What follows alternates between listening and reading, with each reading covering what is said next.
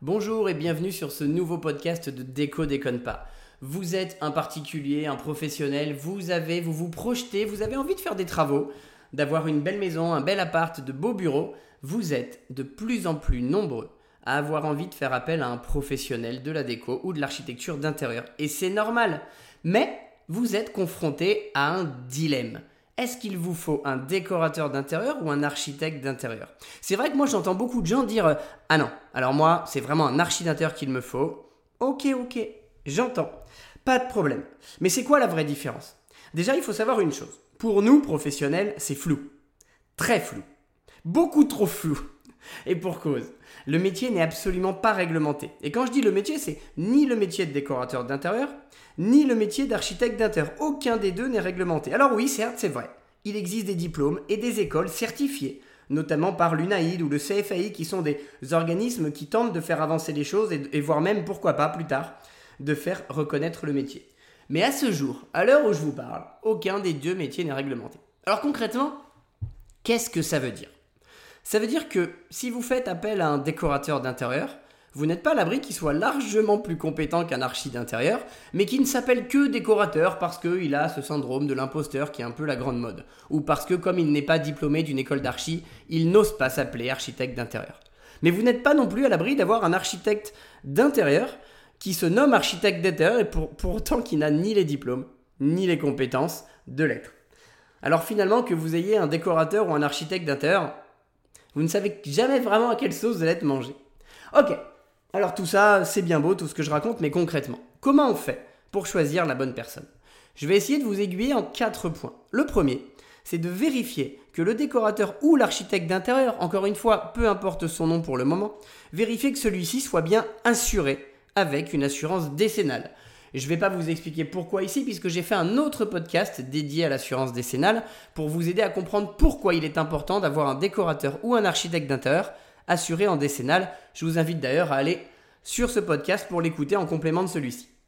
Ensuite, évidemment, vérifiez ses diplômes ou les études qu'il a fait. Parce que certains n'ont même pas fait de diplôme. Mais encore une fois, qu'il ait fait une grande école d'archi avec un bac plus 5 ou 6, ou une reconversion avec un bac plus 2 ou un équivalent, ne vous formalisez pas à ce stade. L'important, c'est qu'il ait déjà un diplôme. Ensuite, complétez ça en vous basant sur, ses experts, sur son expérience les chantiers qu'il a déjà réalisés. En effet, un décorateur qui a 3, 4, 5 ans d'ancienneté, qui a fait 10, 15, 20, 30 projets, sera certainement plus compétent sur le chantier qu'un archi d'intérieur qui sort d'un bac plus 6 qui n'a jamais fait de chantier. C'est une réalité. Donc ne vous basez pas sur le titre décorateur ou architecte d'intérieur qui est souvent un titre autoproclamé. Basez-vous plutôt sur ses compétences. Et enfin, privilégiez peut-être un professionnel qui s'est rapproché d'un groupe. Alors évidemment, vous allez dire c'est facile, à ce moment-là, tu fais, tu fais les louanges des matchs déco. Oui, mais pas que. Pourquoi? Parce qu'un architecte d'intérieur ou un décorateur qui a fait le choix de se rapprocher d'un groupe, c'est un architecte d'intérieur qui n'est pas tout seul. Donc ça veut dire que même si, et qu'il soit décorateur ou architecte d'intérieur, il peut avoir un manque de connaissances ou de compétences sur des points précis techniquement. Quand il fait partie d'un groupe tel que MH Déco, mais d'autres, il va pouvoir s'entourer d'une cinquantaine d'autres archis autour de lui deux personnes au siège social pour l'accompagner, et donc vous êtes sûr qu'il ne fera finalement pas beaucoup d'erreurs sur votre chantier. C'est ça aussi l'intérêt de faire appel à un professionnel, qu'il soit décorateur ou architecte d'intérieur, mais un professionnel MH Déco en l'occurrence, mais normalement d'autres groupements également s'il en existe. Alors attention, vous avez vu, je parle aussi de compétences. Je ne suis pas en train de sous-entendre qu'un architecte d'intérieur est meilleur qu'un décorateur ou vice-versa, peu importe.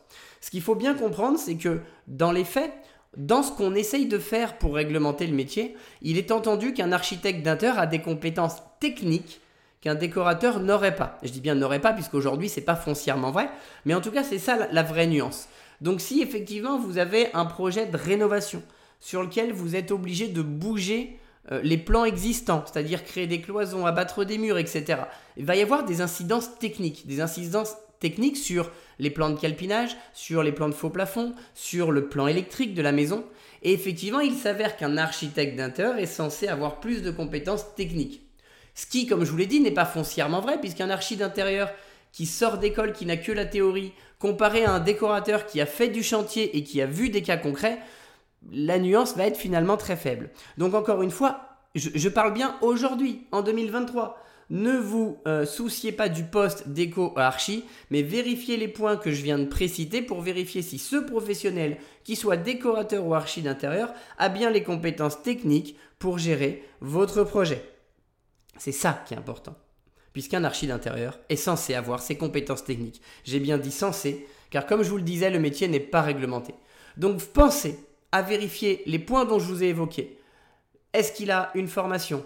Est-ce qu'il a une décennale? Est-ce qu'il a de l'expérience qui font que les problématiques qu'il va rencontrer sur mon chantier les a déjà vues? Et ou est-ce qu'il s'est rapproché d'un groupe où je sais que même si c'est lui qui va gérer mon chantier, je sais qu'il sera aussi entouré et accompagné d'autres architectes d'intérieur qui va garantir que le projet soit réussi? 5 minutes 50 pour vous éclairer sur la différence entre un déco et un archi.